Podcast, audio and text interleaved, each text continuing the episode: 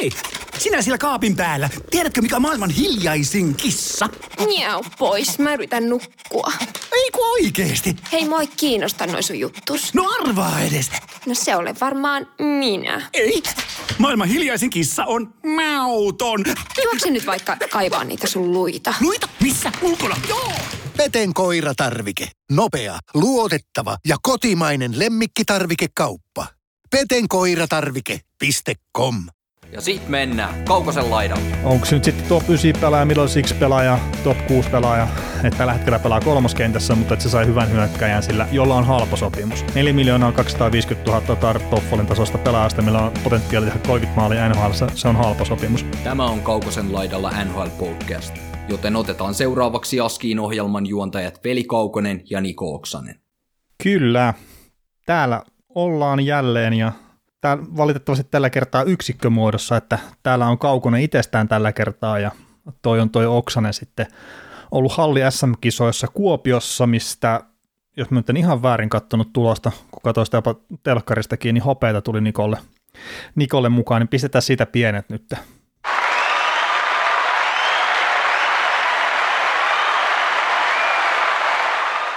No niin, sieltä yleisö huuras varmasti vähän enemmän kuin Kuopiossa Nikolle, mutta tosiaan vähän kä- käytännön pakosta nyt sitten itsestään teen tätä jaksoa, että jos nyt joku odotti kovasti mikä mikä maata tai Nikon vitsejä tai jotain muuta, niin sori varmaan kannattaa lopettaa sitten jakson kuuntelu tähän. Mutta mä yritän parhaani mukaan viedä tämän jakson silleen kivasti maalia, käydä nuo uutiset läpi, mitä tällä viikolla on ollut omalla tavallaan, eli ehkä vähän enemmän numeroiden kautta ja tällä, ja sitten niihin perustella omia mielipiteitäni. Mutta hei, lopetetaan alkuhöpinät tähän, ettei sen kummemmin oteta mitään mainostuksia tai muita, ja siirrytään ekana tuohon ensimmäiseen uutiseen, mitä NHL tapahtui tällä viikolla, eli Montreal Canadiens myi Tyler Toffolin Calgary Flamesiin, ja, ja meillä tuli tähän kauppaan liittyen sitten ihan ääniviestinen kysymyskin, niin aloitetaan sen kautta sitten tämän kyseisen kaupan purkaminen. Moorist Kaukonen ja Oksanen.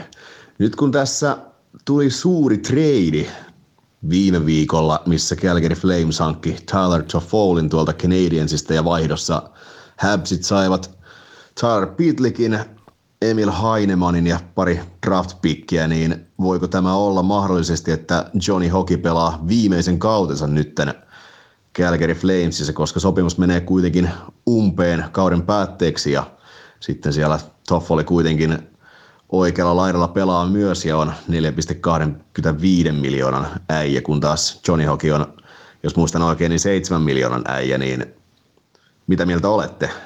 Nähdäänkö NHLn kovin vaatemallipelaaja Flyersissa mahdollisesti ensi kaudella? Joo, Flyersihan me ollaan kaikkia kavereita oltu viemässä kyllä sitten, että jos ei ole tuohon nykyiseen joukkueeseen sitten nähty sille oikein jatkoa, just ehkä enemmänkin palkkojen puolesta, mutta niin joo, Oksasen mielipidettä tähän nyt ei saada, mutta niin itse jos tuosta lähtee just sen kautta purkaa tota, että pelaako Johnny Goodrow nyt sitten viimeistä kautta mahdollisesti Calgary Flamesissa, niin en pitäisi ihmeenä välttämättä kertaa. Siellä on kuitenkin sitten paljon noita sopimuksia tekemättä, että jos nyt katsotaan, että siellä esimerkiksi jos Matthew Katsakia ja Andrew Mangiapane, mitkä pitäisi saada ehdottomasti pidettyä, miksei myös Oliver Kyllington pitäisi saada pidettyä totta kai puolustuksesta, ja monia muitakin pelaajia ihan vaan, että saa joukkue ylipäätään kentälle, niin kyllä siellä paljon on tekemistä Kälkärin toimistolla, mutta joka tapauksessa niin mä sanoisin, että Johnny Goodrow on se ensimmäinen kaveri, mille pitäisi pyrkiä sitä sopimusta rustaamaan. Ja mä arvostan Matthew Katsakia ihan älyttömän korkealle ja näin, mutta että se ykköskenttä, mikä on tällä hetkellä ehkä NHL paras, mennään siihen vähän myöhemmin, niin se kuitenkin se peli pyörii Johnny Goodron kautta, se ei pyöri Matthew Katsakin kautta, eikä se pyöri Elias Inholmin kautta. Ne molemmat täydentää sitä ketjua ihan älyttömän hyvin, mutta Johnny Goodron on se kapelimestari tuossa kyseisessä ketjussa, niin mun mielestä Goodrolle pitäisi se sopimus saada ehdottomasti tehtyä, mutta ottaen huomioon realiteetit, niin se voi hyvinkin kyllä olla, että Johnny Hockey pelaa jossain muualla sitten ensi kaudella. Ja realiteetit on tosiaan sitten 27 miljoonaa palkkakatossa tilaa ja sinne on tulossa muutamia tärkeitä, tärkeitä sopimuksia sitten maaliin ja Johnny, Johnny Hockey ja sitten Matthew Katsakki on ne isoimmat siitä. Mutta tota, mennään tähän Tyler Toffoli kauppaan itsessään, eli niin kuin se tuossa tulikin, niin Tyler Pitlikki, Emil Heineman 2022 ykköskiekka ja sitten 2023 vitoskiekko lähti tota Flamesista poispäin. Ja no tuo ykköskerros on ehdollinen, mutta käytännössä se tulee olemaan toi tulevan kesän ykkönen kerta Calgary Flames ei tule tippu kyllä mitenkään tuolta pudotuspelipaikalta pois, eli draft lotteri, niin se ei tule tapahtua, niin käytännössä se tulee olemaan toi. Se, mikä tässä on mun mielestä Flamesin kannalta erittäin tärkeää, niin se ei menettänyt omasta rungostaan yhtään mitään. Eli se käytännössä antoi tulevaisuutta pois ja sai sillä, onko se nyt sitten top 9 pelaaja, milloin siksi pelaaja, top 6 pelaaja, että tällä hetkellä pelaa kolmoskentässä, mutta että se sai hyvän hyökkäjän sillä, jolla on halpa sopimus. 4 miljoonaa 250 000 Tar Toffolin tasosta pelaajasta, millä on potentiaali tehdä 30 maalia NHL, se on halpa sopimus. Sitä on vielä kaksi vuotta jäljellä. Niin hinta ei mun mielestä että sä heidät jonkun loppupää ykköskerroksen varausvuoron menee sen takia, että sä saat Tyler Toffoli, niin se on mulle yhdentekevä loppupeleissä. Että se voittaako ne mestaruuden vai ei, niin sillä ei ole edes mitään merkitystä. Että Toffoli tulee antaa nyt seuraavat vuodet paljon enemmän tuolle joukkueelle kuin mitä se varausvuoro olisi todennäköisesti tullut antamaan. Että no joo, siis mä oon nähnyt ja kuullut ja meiltäkin on sitten kysytty tuolla Discordin puolella just, että Antti Mäkinen on dissannut tätä kyseistä – ää, kauppaa, että oli kuinka kova hinta Toffolista, mutta niin se on ainut taho, minkä mä oon itse nähnyt sanavan, että toi oli kova hinta, että kaikki muut on kehunut Kälkärin puolesta tätä kyseistä pelaajakauppaa, että halpa hinta ne ei luovu käytännössä yhtään mitään, mistään ja ne saa lisää laajuutta kokoonpanoa, niin se on mun mielestä ihan no-brainer kauppa tehdä. Ja etenkin toi, kun se jatkuu vielä sitten pari vuotta ja se antaa sinne Johnny Goodrow, että jos se lähtee sitten ufana pois tuosta joukkueesta, niin sitten se on Tartoffoli, mikä pystyy kuitenkin nousee sitten sinne top 6 rooliin ihan heittämällä. Että se ei ole missään nimessä Goodrown tasoinen pelaaja, mutta se pystyy vähän lieventämään sitä iskua sitten, jos Calgary Flames päättää siirtyä Johnny Goodrosta eteenpäin.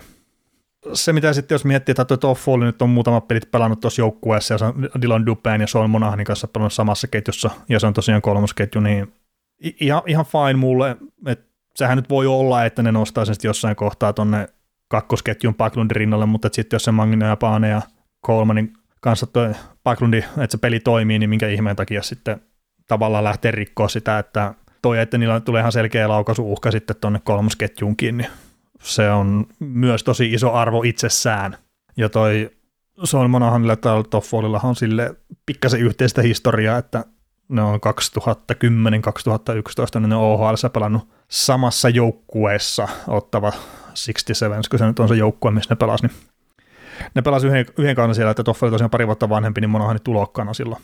Silloin pelasi siinä joukkueessa ja Toffoli jou, voitti tuon joukkueen sisäisen pistepörssin, silloin 68 pelin teki 108 pistettä ja Monahan teki 65 pelin sitten 47 pistettä, tosiaan pari vuotta ennen varaustaan, niin sekin oli Monahanilta ihan, ihan huikea kausi siinä omalla tavallaan. Öö, Son Monahanista, että kun mä kuuntelin PDO-kästiä, missä käytiin myös tätä kyseistä pelaajakauppaa läpi, niin siinä puhuttiin sitten, että Son Monahan on joutunut opettelemaan esimerkiksi luistelemaan uudestaan, kun se kävi tuossa viime kauden lopussa niin lonkkaleikkauksessa, että suhkot massiiviset korjausoperaatiot on tehty kyseisen herran, herran lonkkaan tosiaan, ja sen kautta on joutunut hermottaa uudestaan lihaksistoa ja muuta, ja se, että tuleeko sitä ikinä enää se pelaaja, mikä se oli parhaimmillaan, niin ei välttämättä, mutta mä jotenkin olisin varovaisen toiveikas siitä, että noin pari viime kautta, mitä mä nähtiin Solmonahanilta, niin se ei ole se oikea taso, että se nyt vielä pystyy nousee paremmalle tasolle kuin mitä siltä on nähty, mutta ihan liikaa tietenkin, kun tehdään tuommoisia leikkauksia tai muuten ei pidä lähteä sitten fiilistele sitä, että pelaaja saadaan täysin kuntoon. Et toki tuommoisesta leikkauksesta palautuminen on pitkä aika ja puhutaan monesti, että pitää antaa yksi kalenteri vuosi aikaa palautua ja sitten se pelaaja vasta rupeaa pikkuhiljaa siellä, missä sen pitää olla. Niin ehkä me monahanstakin nähdään sitten ensi kaudella enemmän sitä, että minne suuntaan se ura lähtee menee. Ja tämä tosiaan sitten videokästissä niin Kent Wilson-niminen kaveri, mikä on aikanaan Calgary Flamesia seurannut ihan työkseen ja nyt, nyt ei enää tällä hetkellä pelkästään Calgary Flamesista kirjoita, että tekee kyllä jääkiekon parissa edelleenkin töitä, mutta niin Kent Wilson tosiaan kertoili videokästissä sitä, että Sean Monahan on käytännössä joutunut opettelemaan uudestaan luistelun sen takia, että on ollut niin pahat ne leikkaukset, mitä hän on joutunut käymään läpi. Mutta tosiaan toi Toffoli, niin mulla ei ole mitään muuta kuin pelkkää posia Calgary Flamesin kannalta, että se on yksi NHL parhaita joukkueita, ellei jopa ehkä paras, että, että on, on tuossa kuitenkin, tätä päästään vähiten maaleja NHL, yksi aina parhaita joukkueita, katsoo mitä tahansa tilastoja edistyneiden tilastojen puolelta, niin puolustaminen toimii, hyökkääminen toimii, maalivahtipeli toimii, jne, niin tämä tulee olemaan todella iso juttu sitten pudotuspeleissä toi Toffoli tuossa joukkueessa. Ja se, minkä takia tämä joukkue on niin älyttömän hyvä, niin se johtuu tuosta ykkösketjusta, mihin mä viittasin tässä ihan alussa. Eli Johnny Goodrow, Elias Lindholm ja Matthew Katsak ketju, niin se on ehkä NHLn paras ketju tällä hetkellä. Tai itse asiassa se voidaan sanoa, että se on tällä hetkellä paras, mutta kun hitto kun se on niin nimekäs sitten, kun sanotaan vaikka Colorado ykkösketju, tai no miksei Perfection Line paikka, niin ei ole pelannut viime aikoina yhdessä, tai mitä näitä nyt onkaan.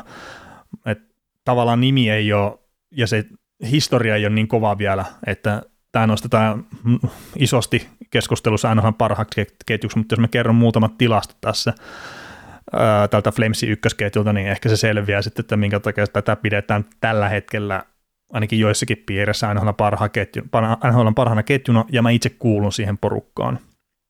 Mutta tämä Goodrow Lindholm Katsak on pelannut 586 minuuttia noin palttiarallaan 5 vastaan 5 pelissä yhdessä. Niiden korsi, eli laukaushallintaprosentti, on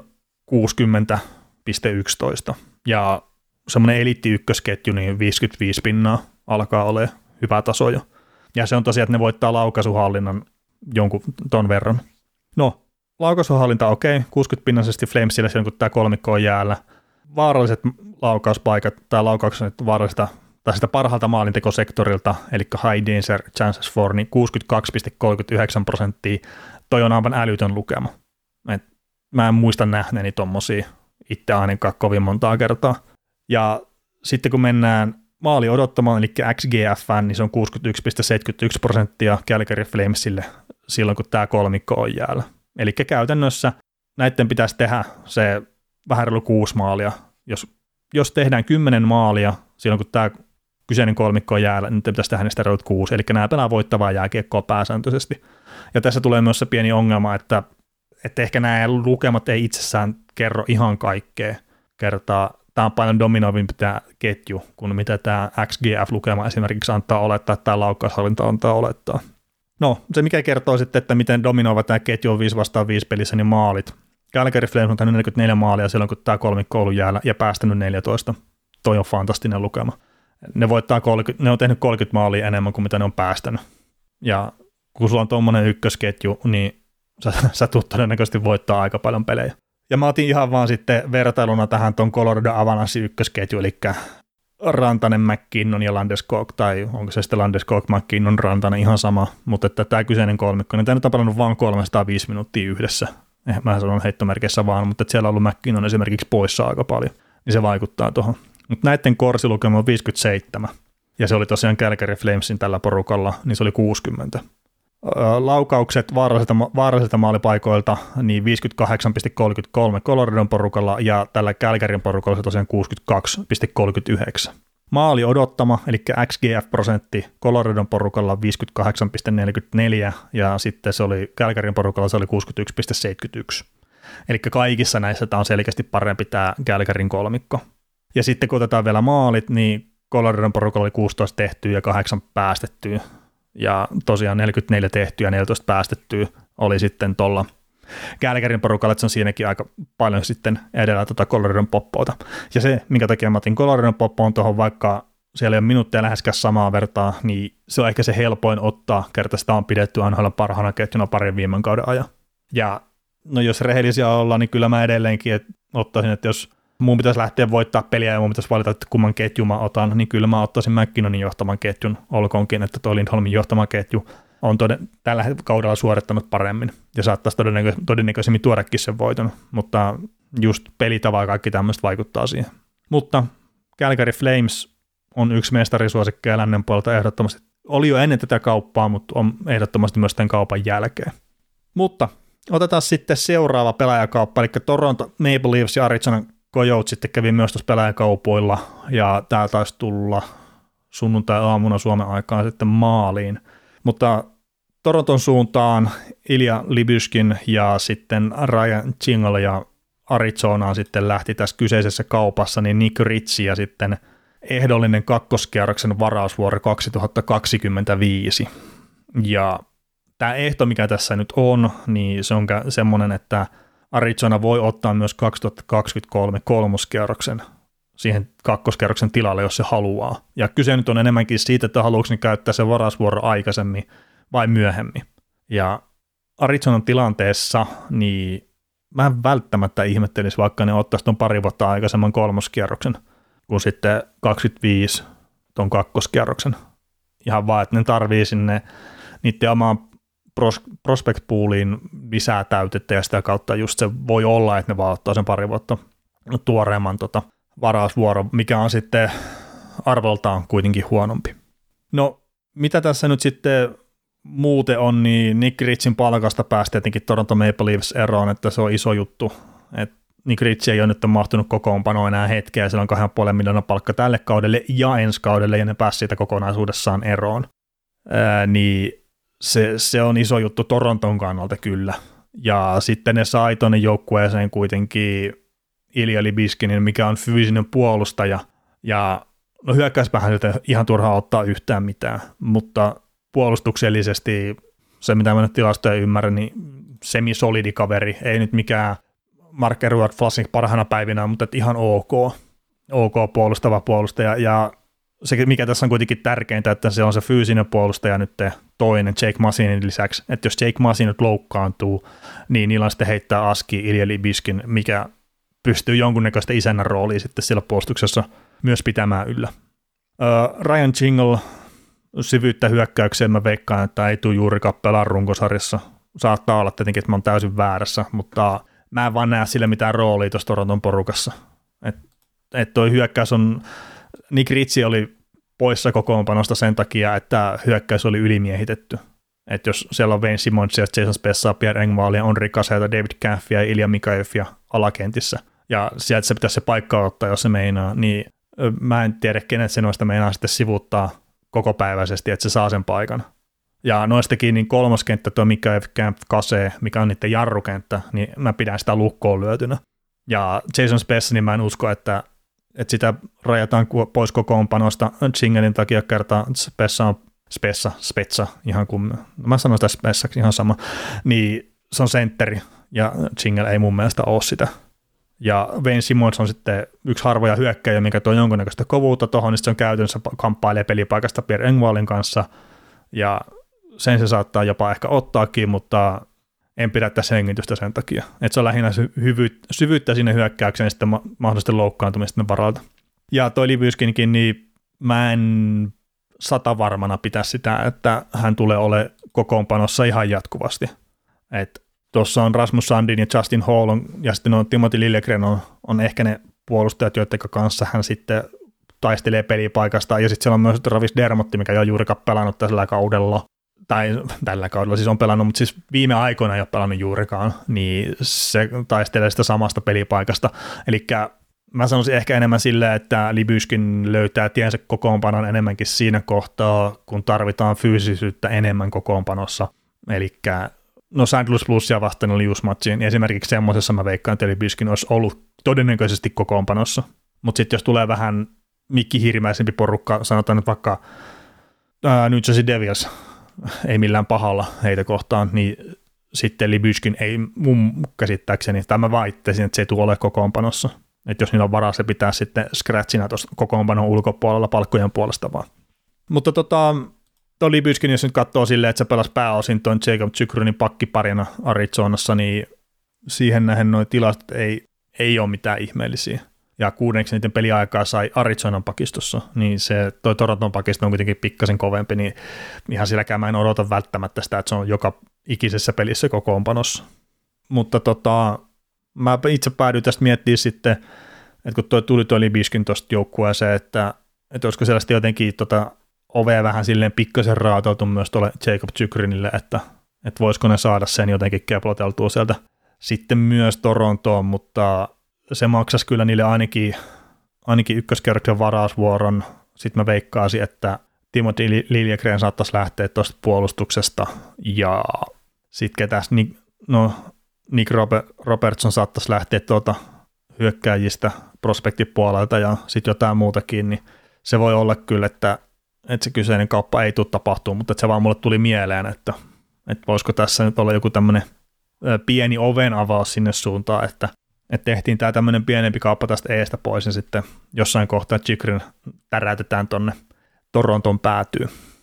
Mutta no, jäädään, jäädään odottelemaan. Sitten siitä mä aika varma, että toi Chikrin kuitenkin tulee lähteä tuosta jo Arizonasta vielä tämän kauden aikana. Että se, se, mikä se joukkue on, niin se jää nähtäväksi sitten. Mutta esimerkiksi se Florida Panthers ja Antto Lundell homma, niin se ei tule tapahtua ikinä. Että se, että Panthersista jo semmoista viestiä annettu, että Lundell on, on tota, koskematon trade hommissa, ja niin se pitääkin olla. Et, et ei ne ole niin tyhmiä tuolla NHL-joukkueiden johdossa, että ne lähtee ihan mitä tahansa päätöntä sitten tekee. Mutta mennään hei eteenpäin. Ja tuossa yksi juttu, mikä mua jäi harmittaa viime viikon jaksossa, niin mulla oli itsellä kyllä just silleen tiedossa toi, toi Jack Aikelin paluu, että se tapahtuu Coloradoa vastaan keskiviikkona – ihan vaan sen takia, että Greg Wysinski oli sitä puhunut parissa eri podcastissa jo, ja se taisi olla Twitterissäkin tiedossa, että All Stars viikonlopun aikana oli tämmöinen hyvin vahva huhu herännyt, herännyt tai heitelty ilmoille, että Jack Eichel tulee pelaa keskiviikkona sitten Coloradoa vastaan, ja mä en muistunut sanoa sitä siinä jaksossa.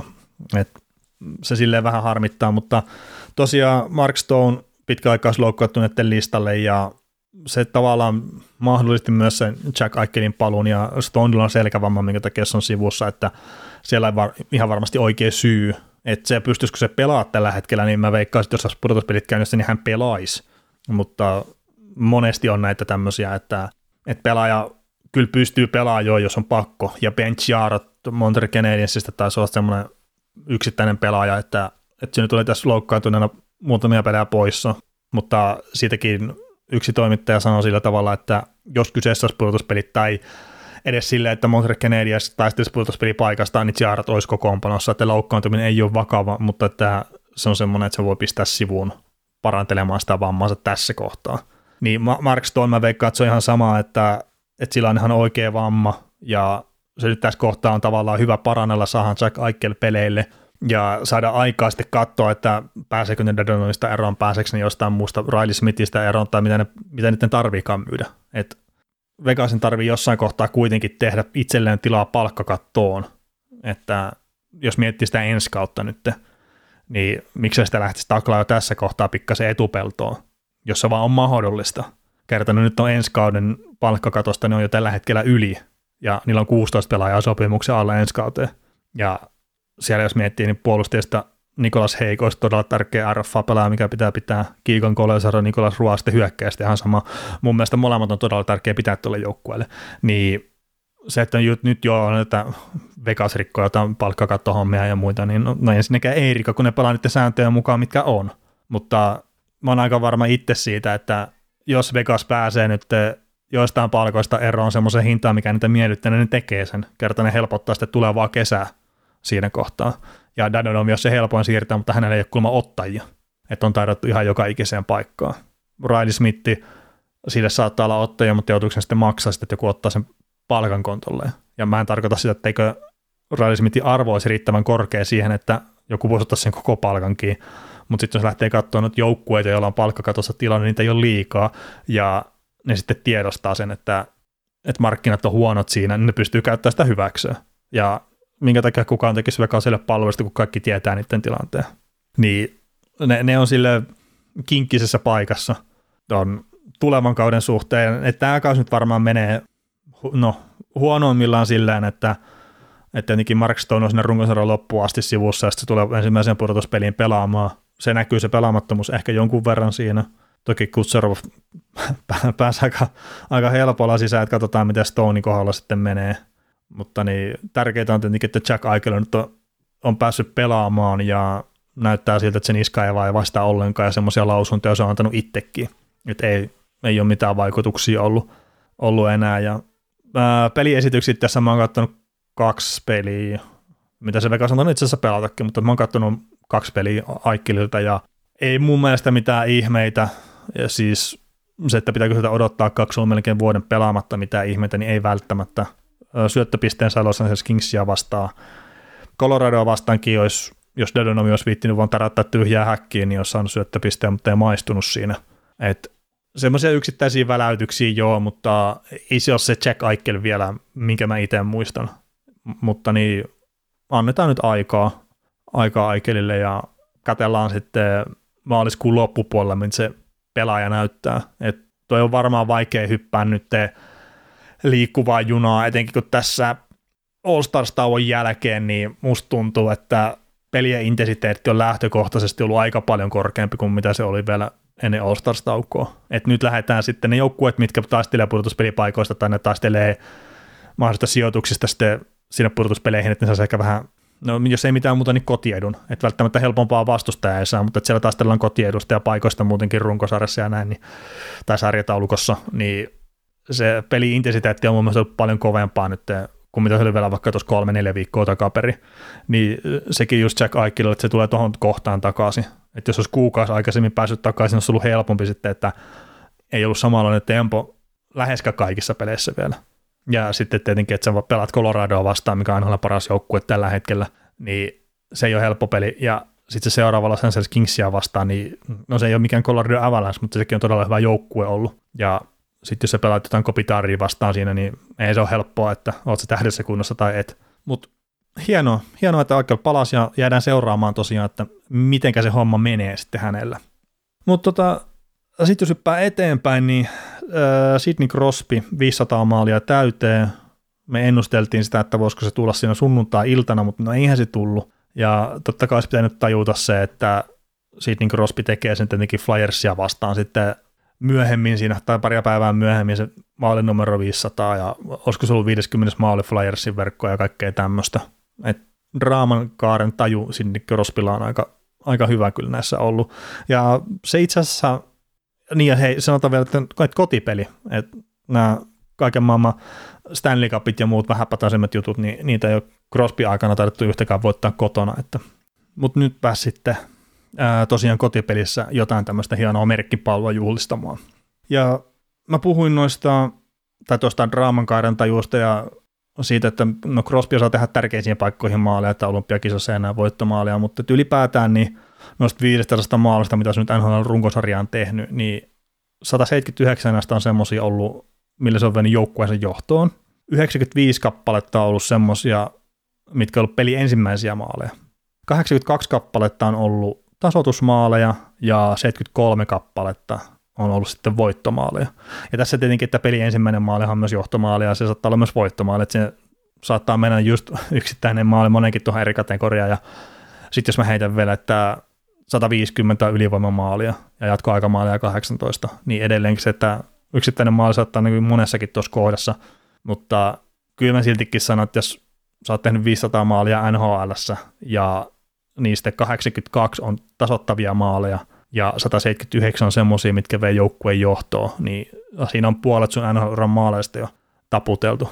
Ja se on todella kovaa tekemistä kyllä joukkueen kapteenilta. Ja se itsessään varmaan kertoo sitten siitä, että minkä takia tuo joukkue pysyy taistelukykyisenä vuodesta toiseen, vaikka itsekin on sitä odottanut, että milloin toi, toi tippuu tuo pingis kuilureunalta, mutta ei nyt ole tapahtunut tällä kaudella ja tuskin tulee tapahtua seuraavalla kaudella, että Crosby pitää siitä huolen.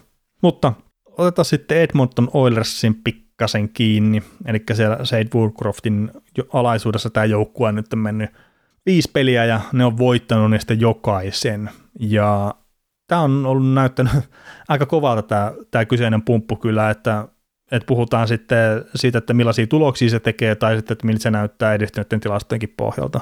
Että jos nyt katsotaan ensimmäisenä tämä edistyneet tilastot 5 vastaan 5 pelissä, niin Korsi 58,31 pinnaa Oilersilla – vaaralliset maalipaikat 62,11, maali odottama XGF-lukema 58,38 ja sitten 5 vastaan 5 torjuntaprosentti 97,09. Niin noi on kaikki kyllä ihan älyttömän kovia lukuja ja sitten katsotaan nämä omalla tavallaan tärkeimmät, mitkä merkkaa sitten siellä sarjataulukkopisteessä tietenkin, tai näiden pohjalta tulee sarjataulukkopisteet, niin maalit 22,8 Oilersilla ja 5 vastaan 5 pelissä 15,3. Niin toi on ihan käsittämätön, että mä jotenkin pysty ymmärtämään sitä, että, että miten tuo joukkue on ihan kuin joku olisi käynyt katkaisesta pistämässä taas virran päälle tuohon porukkaan, ja sitten no, no niin, että ruvetaan pelaamaan välillä. että Edmonton Oilers näyttää nyt paremmalta kuin koskaan. No joo, siis joo, voi sanoa, että paremmalta kuin koskaan siinä aikana, mitä mä oon seurannut jääkiekkoa kunnolla. Ja silloin kun Oilers meni Stanley Cup-finaaleihin, niin joo, semmoista teksti-TV-tyyppistä seuraamista tuli tehtyä silloinkin jo, mutta en mä katsonut pelejä juurikaan.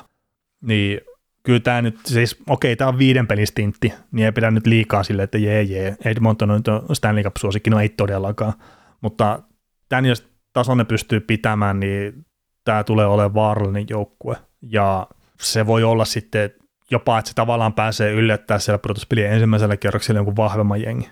Mutta tässä nyt on, että tietenkin uuden valmentajan myötä monesti tulee se pieni äh, pomppu ylöspäin pelillisesti ja näin, niin katsotaan nyt sitten, että taas kun mennään 50 peliä eteenpäin, että missä kohtaa se Oilers menee, mutta tällä hetkellä näyttää hyvältä. Se, mikä on negatiivista tällä joukkueella, niin Jesse Puljärvi nyt on semmoisen neljäsen viikkoa sivussa ylävartalovamman takia. Ja no, Jesselle pikasta paranemista tietenkin varmaan Oilersin joukkueesta toivoo kaikkia sitten, miksi kaikki suomalaisetkin, että se on ollut kiva nähdä, millä tavalla Jesse on päässyt lyömään itse läpi NHL sen epäonnistuneen ensimmäisen stintin jälkeen.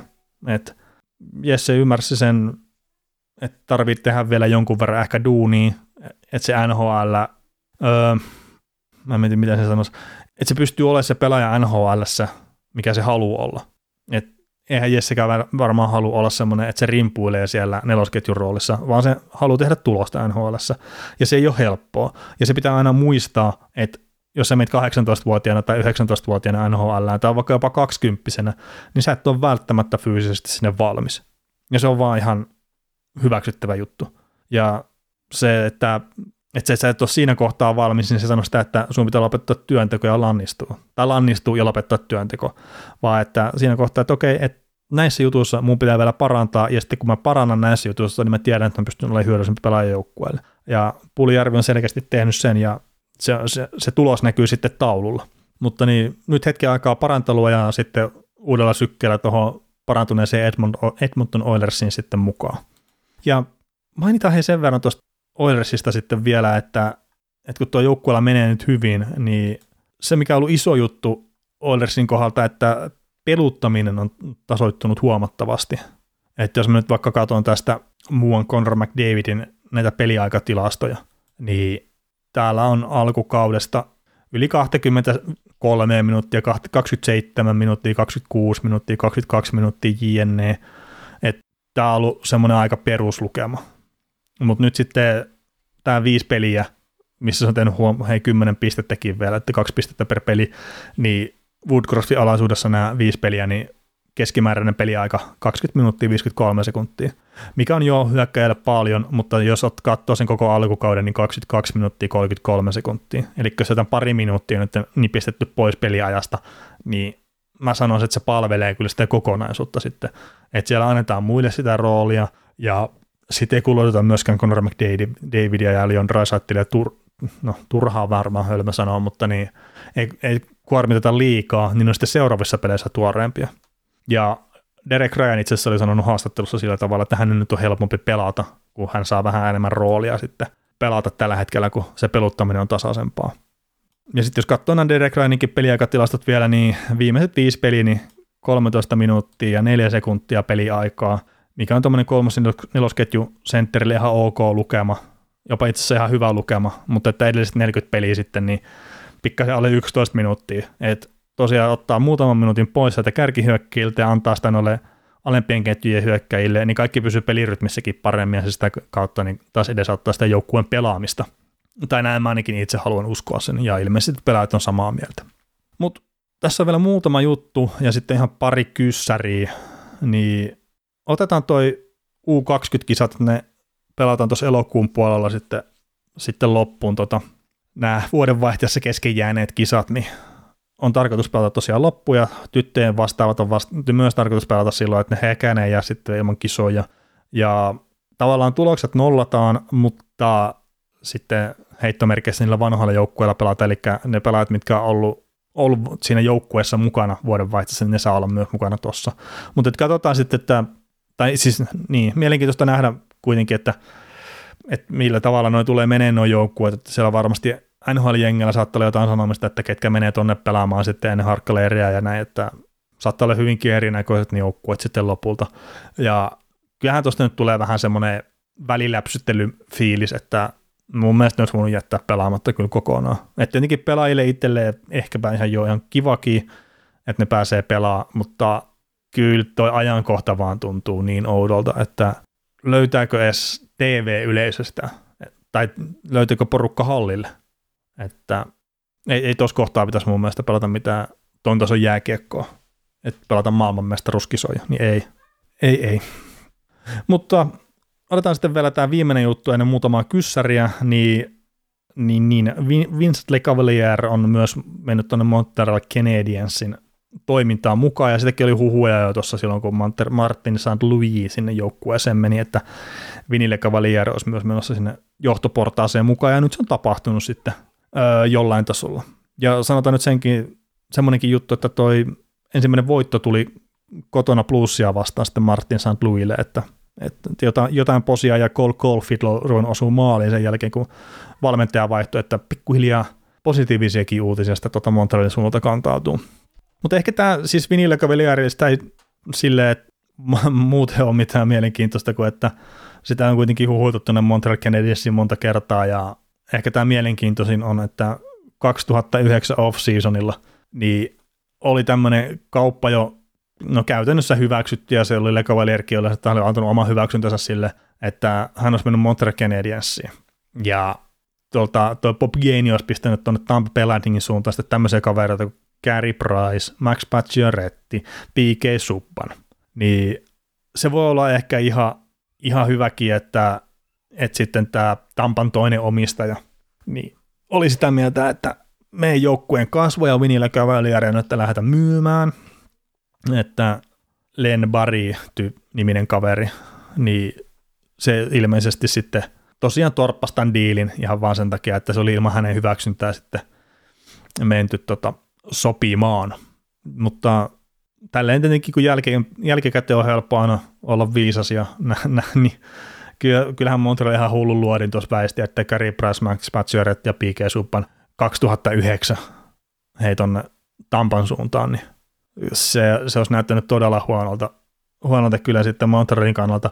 Ja se on ihan mielenkiintoinen, että, että sitten jos tuo, tuo olisi tapahtunut tuo pelaajankauppa, niin sehän olisi tietenkin, no se olisi muuttanut Tampan tulevaisuuden suuntaan todella merkittävästi. Eli olisiko sinne esimerkiksi just Nikita Kutservi ja Braden Point ja Andrea Vasilevski ja kumppaneita sitten ikinä varattu, niin todennäköisesti ei.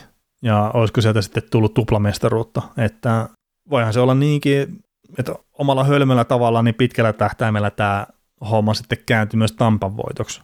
Että vaikka se tuossa kohtaa olisi ollut ihan selkeä, näin jälkikäteen katsottuna, että Vincent Cavalieri ja sitten Gary Price ja Max Pacioret ja P.K. Subbanin, niin sehän on ollut ihan fantastinen diili Tampalle, mutta taas toisaalta, kun sitä ei yhtään pysty aina sitten ennustaa, että miten tuommoinen olisi muuttanut muuten sitä historiaa, niin ehkä tämä on lopulta ollut molemmille joukkueille hyvä, mutta nämä on vaan mielenkiintoisia kyllä sitten katsella, että minkälaisia diilejä sitten olisi mahdollisesti voinut olla tulossa, mutta että ne on syystä tai toisesta sitten torpattu ihan loppumetreille.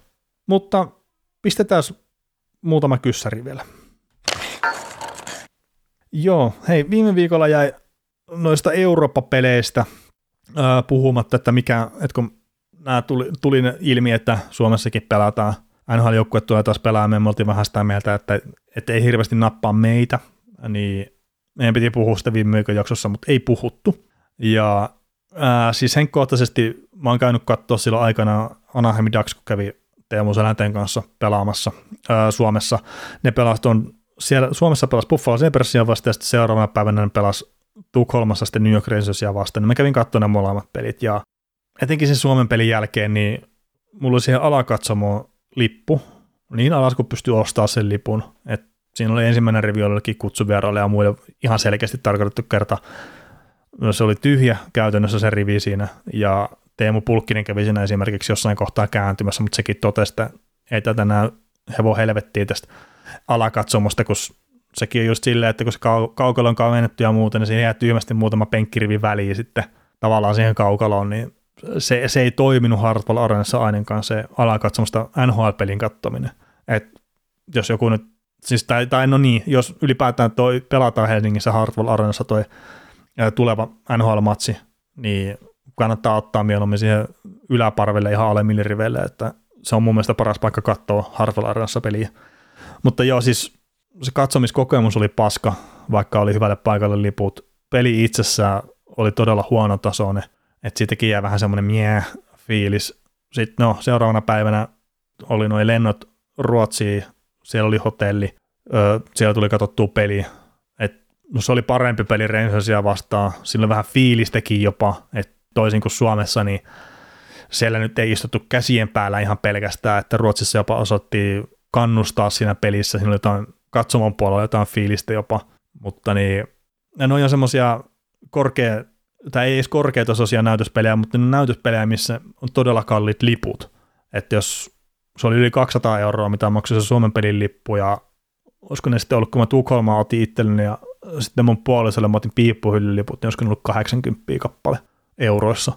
Niin, ja sitten kaikki muu siihen päälle, että, että mulla meni varmaan puolitoista tonnia siinä viikonloppuna rahaa. Ja siis raha nyt on itsessään yhden tekevää, mutta sitten rupeaa miettimään, että sillä puolitoista tonnilla, että sillä saattaisi itsestään päästä jopa sinne itärannikolle ja ehkä katsoa jonkun pelinkin. Niin, tai sitten että pistää vaikka kolminkertaisen summan siihen rahaa lisää, niin pääsisi katsoa sitten enemmän pelejä ja pystyisi viettämään Pohjois-Amerikassa aikaa ja kaikkea tämmöistä, ja saa, saa nähdä paljon parempi tasoisia pelejä, että, että nuo Euroopan pelit on aina ollut pelitasollisesti tosi huonoja. Ja sitten tietenkin, jos on semmoisia ihmisiä, mitkä katsoo pelkästään primetime-pelejä Euroopassa, niin sitten mä ymmärrän, että toi tavallaan menee kuin häkä niihin. Kerta ne on pääsääntöisesti huonotasoisia pelejä, että niissä ei ole mitään intensiteettiä. Niin se on se ongelma itselle ja Nikola on vähän, vähän se sama, että, että se on ylihinnoiteltuja ne pelit ja sitten joukkueet on itsessään lomailemassa, niillä on ihan älyttömästi ohjelmaa niillä pelaajilla, niillä on kaiken maailman kissaristiäisiä ja muuta, ne viettää vähän pikkukivaa, etenkin suomalaiset tai ruotsalaiset Ruotsissa tai ket, missä kukakin on, niin vähän kavereiden kanssa pikkukivaa perheen kanssa ja kaikkea muuta ja mitä kaikkea sitten NHLkin on buukannut niille, niin se vaan vie hirveän paljon sitä pelitapahtumasta itsessään.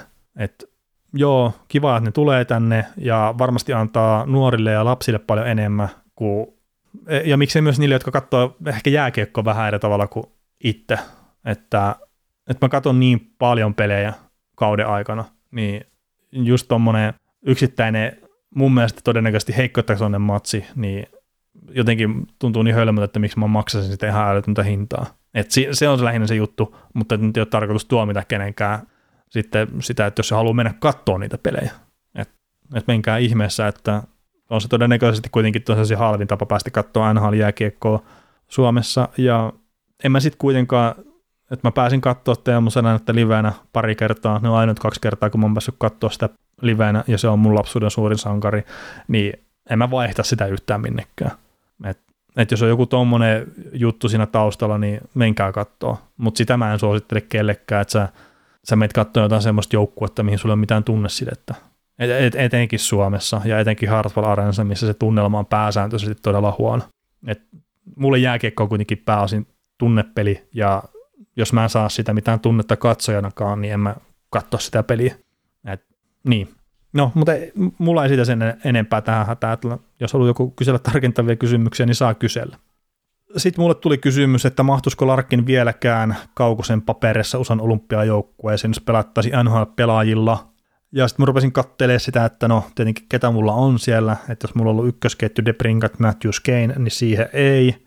Kakkosketju Kyle Connor, Jack Hughes, Johnny Goodrow, no mä pitäisin tonkin ehkä vielä kasassa. Kolmonen, Jake Kensel, Vincent Trocek ja TJ Ousi, niin no miksei Ousin paikalle. Ja sitten nelosketjussa mulla oli Matthew Katsak, JT Miller ja Connor Garland, niin kyllä se, kyllä se tuohon porukkaan itse asiassa mahtus. Ja sitten mun pitäisi miettiä Jason Robertsonia ihan oikeasti, Joe Pavelskia tarvitsisi miettiä, että mikä sen tilanne, mikä Tsekros, että kyllä tuossa varmaan muutama kaveri vaihtus nyt, jos sitä lähtisi uudestaan tota hyökkäystä tekemään. Ja no, Kreiderikin, hitto, no, siis hyviä pelaajia on niin paljon, mutta Dylan Larkin, niin kyllä mä nyt sanoisin, että Miller, Ossi, Garland, niin se niiden eilen ainakin, ja siis miksei Trocekinkin, mutta tämä Trocekki on vähän eri tavalla. Ehkä itse ajattelin, että millainen rooli siinä olisi. Mutta kyllä mä sanoisin, että tällä hetkellä mahtuisi siihen joukkueeseen. Että Larkin on pelannut hyvää kautta ja koko Detroit Red Wings on pelannut hyvää kautta, niin se itsessään nostaa sitä pelaajan profiilia sitten tietenkin luonnollisesti siinä.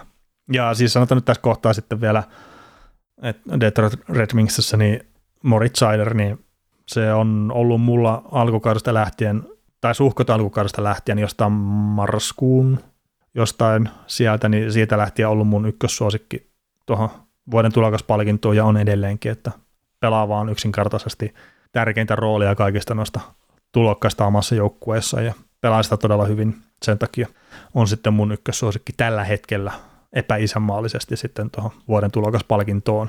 Mutta se ei tietenkään, ei ole Antto Lundilta mitään pois, ei ole Trevor Zeckerilta mitään pois, ei ole Mason Raymondilta mitään pois, tai mitään näitä muitakaan huikeita tulokkaita on, että tämän vuoden tulokaskattos on aivan älyttömän kova. Mutta sitä ei kysytty, niin mennään eteenpäin.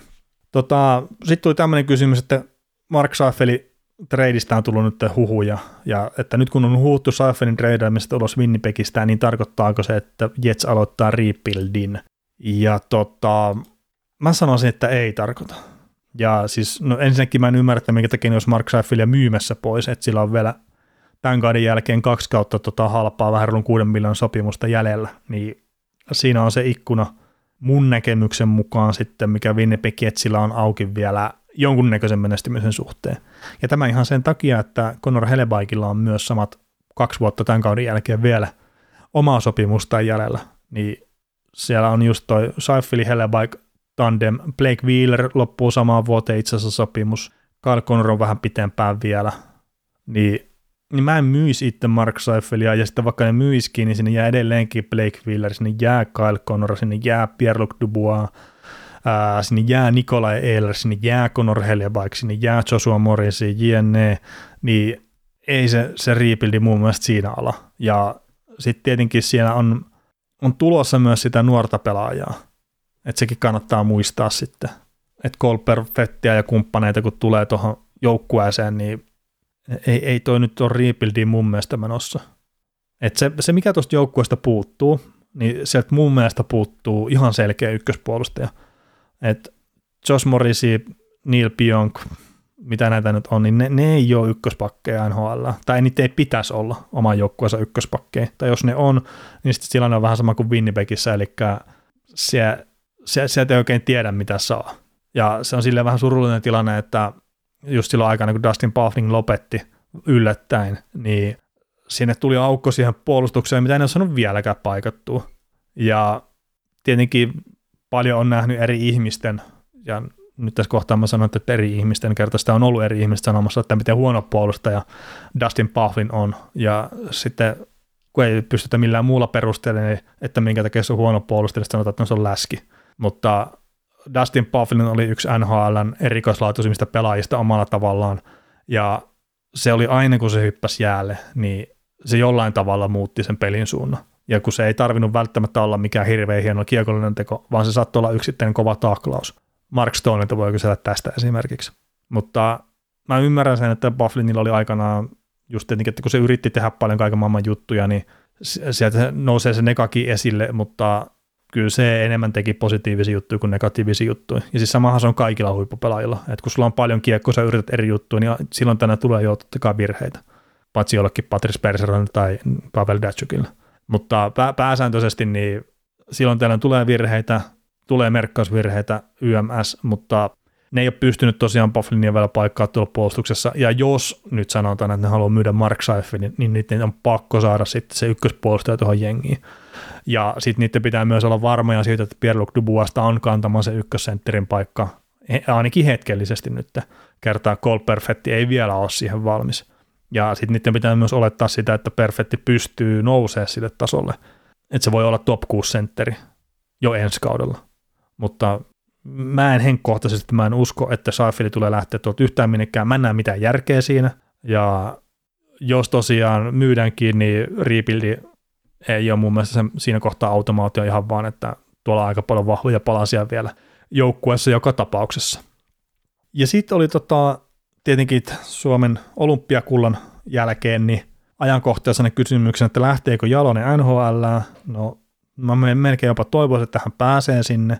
Se realistisen reitti, mitä mä näen, että se olisi apuvalmentajan pallilta sitten pikkuhill vähän tekee suhteita NHL, näyttää omaa osaamista ja sitten sitä kautta ehkä ykkösvalmentajan paikalle myöhemmin. Mutta se, että jos kysymys, lähtikö hän päävalmentajaksi NHL, niin mä en siihen itse henkilökohtaisesti usko. Että mä näkisin, että se tie päävalmentajaksi käy, käy joko AHLn päävalmentajan pallin kautta tai sitten NHLn apuvalmentajan pallin kautta. Että suoraan päävalmentajaksi mä en tällä hetkellä usko, että Jukka Jalonen pääsee erinomaisesta näytöstä huolimatta. Ja jos olen väärässä, niin mä oon todella tyytyväinen siitä, että mä oon väärässä tästä asiasta. Mutta sitten tuli vielä yksi kysymys, että olisiko Bostonin aika aloittaa nyt rebuild ja kaupata esim. Marsant kesällä, kun sopimuksessa aukeaa Modified No Trade Clause. Öö, missä joukkueessa haluaisitte itse nähdä Marsandin ja mihin sopisi, vaikka on aito Bruinsa pelaa uraansa tuolla, vaikka olisi nähdä muualla. Ja siis joo, olisi tosiaan outoa nähdä missään muualla Brad Marsand kuin tuossa kyseisessä joukkueessa, että mun mielestä se on, se on Bostonissa pelaaja, siellä loppuu ura ja mä luulen, että pelaa itsekään ei halua lähteä minnekään. Et toki voittaminen varmasti kiehtoo ja Bostonissa rupeaa olemaan se vähän, vähän niin ja näin, mutta niin katsotaan nyt. Mutta tota, tosiaan kun tuo alkaa tuo Modified No Trade Close, niin 15 joukkueen No Trade-lista antaa, antaa sitten pariksi vuodeksi, sitten viimeisenä vuotena on kahdeksan joukkueen No Trade-lista, mikä on, niin se tavallaan avaa sitten Bostonille vähän mahdollisuuksia tuon Marsandin suhteen, mutta en, en mä, jotenkin vaikea nähdä, että ne lähtisi sitä, sitä kauppaamaan kyllä. Ja mä en hirveän paljon itse henkkohtaisesti tykkää spekuloida sitten just tuommoisilla asioilla, että mikä joukkue ja kaikkea muuta, että NHL tapahtuu niin paljon ihan oikeitakin asioita, niin siis hölmön sanot, että se on ajan tuhlaamista, mutta mä en halua hirveästi henkkohtaisesti käyttää aikaa semmoiseen, että mä miettisin, että no millä hinnalla Marsant lähtee vaikka Anaheim Ducksiin. Mutta että jos nyt sanotaan, että joku joukkue, mihinkä tämä nyt voisi jollain tavalla viedä jonkun kynnyksen yli, niin sanotaan tämä legendaarinen Toronto Maple Leafs, tai miksei myös Colorado Avalanche, että, että kyllähän se semmoisiin joukkueisiin toisi ihan älyttömän paljon lisää. Mutta se, mitä mä kattelin tässä itse asiassa Marsandiin liittyen, niin, niin, niin ihan, ihan silleen mielenkiintoinen, että kaudesta 2019-2020 lähtien, niin ne on pelannut Bergeronin kanssa yhdessä tuommoisen vajaan 1900 minuuttia. Korsi on 61 pinnaa, vaaralliset maalipaikat noin 59 pinnaa, maali odottama vajaa 62 pinnaa, silloin kun Bergeron ja Marsat pelaa yhdessä kentällä. Ja nämä on kaikki hyviä lukemia. Mutta sitten jos mä katson, että Brad Marsant on pelannut ilman Patrice Bergeronia tuommoiseen 430 minuuttia jäällä. Korsi 48, ihan semi-ok vielä. Vaarallisten maalipaikkojen suhde 43,53 pinnaa. Toi on hälyttävää. Ja sitten XGF, eli maali odottama 43,27 pinnaa. Niin se, se mikä nyt vähän yllätti tässä, että viimeisen kolme kautta, tähän, niin 2019 kauden alusta tähän hetkeen, niin Brad Marsand on ollut todella riippuvainen siitä, että Patrice Persson on pelannut. Ja sitten kun katselee yksittäisiä kausia vielä, niin se tuntuu, että, että se riippuvuussuhde on kasvanut tällä kaudella ja viime kaudella siitä, mitä se on esimerkiksi 2019-2020. Et toki koko Bostonin joukkue on enemmän tai vähemmän sen varassa, että pelaako Patrice Persson ja Brad Marsand. Et esimerkiksi maalit 2019 kauden alusta, maalit, silloin kun molemmat nämä kaksi veijaria on kentällä, 135, 130, 131 tehtyä, 75 päästettyä. Silloin kun kumpikaan näistä ei ole kentällä, 231 tehtyä, 238 päästettyä. Ja se, mikä nyt tietenkin, että kun mä puhun Brad Marsandista, että se taso tippuu silloin, kun se pelaa Bergeronin kanssa, niin ilman Bergeronia tehdyt maalit Bostonilla silloin, kun pelkkä Brad Marsand on jäällä 26 tehtyä, 32 päästettyä, niin miinusmerkkinen pelaaja ilman Bergeronia, ja se mikä nyt on hyvä ottaa huomioon, niin Patrice Persson, kun se on pelannut sama, samalla aikajaksolla ilman Brad Marsantia, niin se on semmoinen 280 minuuttia pelannut. Korsi 55,19. Marsantilla oli 48,31 siis ilman Bergeronia, Bergeronia ilman Marsantia 55,19. Vaaralliset maalipaikat 53,33, Bergeronilla ilman Marsantia ja Marsantilla edelleenkin ilman Bergeronia 45, anteeksi, 43,53. Ja maali odottama XGF, niin Bergeronilla ilman Marsanttia 57,11 ja Marsantilla ilman Bergeronia 43,27. Niin nä- tällä tavalla, kun tätä pyörittelee, niin ehdottomasti Marsantista pitäisi päästä eroon, kerran se näyttää siltä, että Marsantin pelaamisen taso ei ole ehkä enää ihan niin korkea kuin mitä me halutaan ymmärtää siitä tuloksesta, mitä se tekee. Tai sitten minimissään se, että se on aika paljon sidonnainen Patrice Perseronin tällä hetkellä. Niin joo, se voisi olla hyvä myydä nyt Marsant pois, kun sitä saa vielä kovan hinnan. Kertaa sitten kun Bergeron lähtee tuosta pois, niin se saattaa olla, että Marsandikin taso tippuu yllättävän kovaa. Tai ainakin sillä, siltä no näyttää noita tilastot tällä hetkellä. Toki nyt kannattaa ottaa huomioon se, että tuommoinen, no 433 minuuttia on kyllä jonkunlainen otos ja, ja näin, mutta niin ei se nyt ole kuitenkaan kuin joku 30 peliä ehkä runkosarjaa. Et saat, saattaa olla vääristymä tuossa tilastossa, mutta että mun mielestä vaan aika hälyttävä merkki itsessään toi, toi koko juttu. Mutta hei, mä nyt on höpötellyt tässä jonkun aikaa itsestään. Toivottavasti maistutaan jakso tälleenkin. Otetaan ensi viikolla Aksenne mukaan, niin saadaan tähän vähän muitakin mielipiteitä kuin meikäläisiä. Ehkä vähän huumoriakin. Mutta hei, kiitos tästä. Kuuntelit näköjään sitten ihan loppuun asti. Veli ja Niko kiittää. Ensi kerralla jatketaan. Kaukosella edellä podcast. Suomen suosituin autovakuutus auttaa vuorokauden ympäri, ympäri Suomen. Osta autovakuutus nyt osoitteesta lähitapiola.fi ja voit voittaa uudet renkaat. Palvelun tarjoavat LähiTapiolan alueyhtiöt. LähiTapiola. Samalla puolella.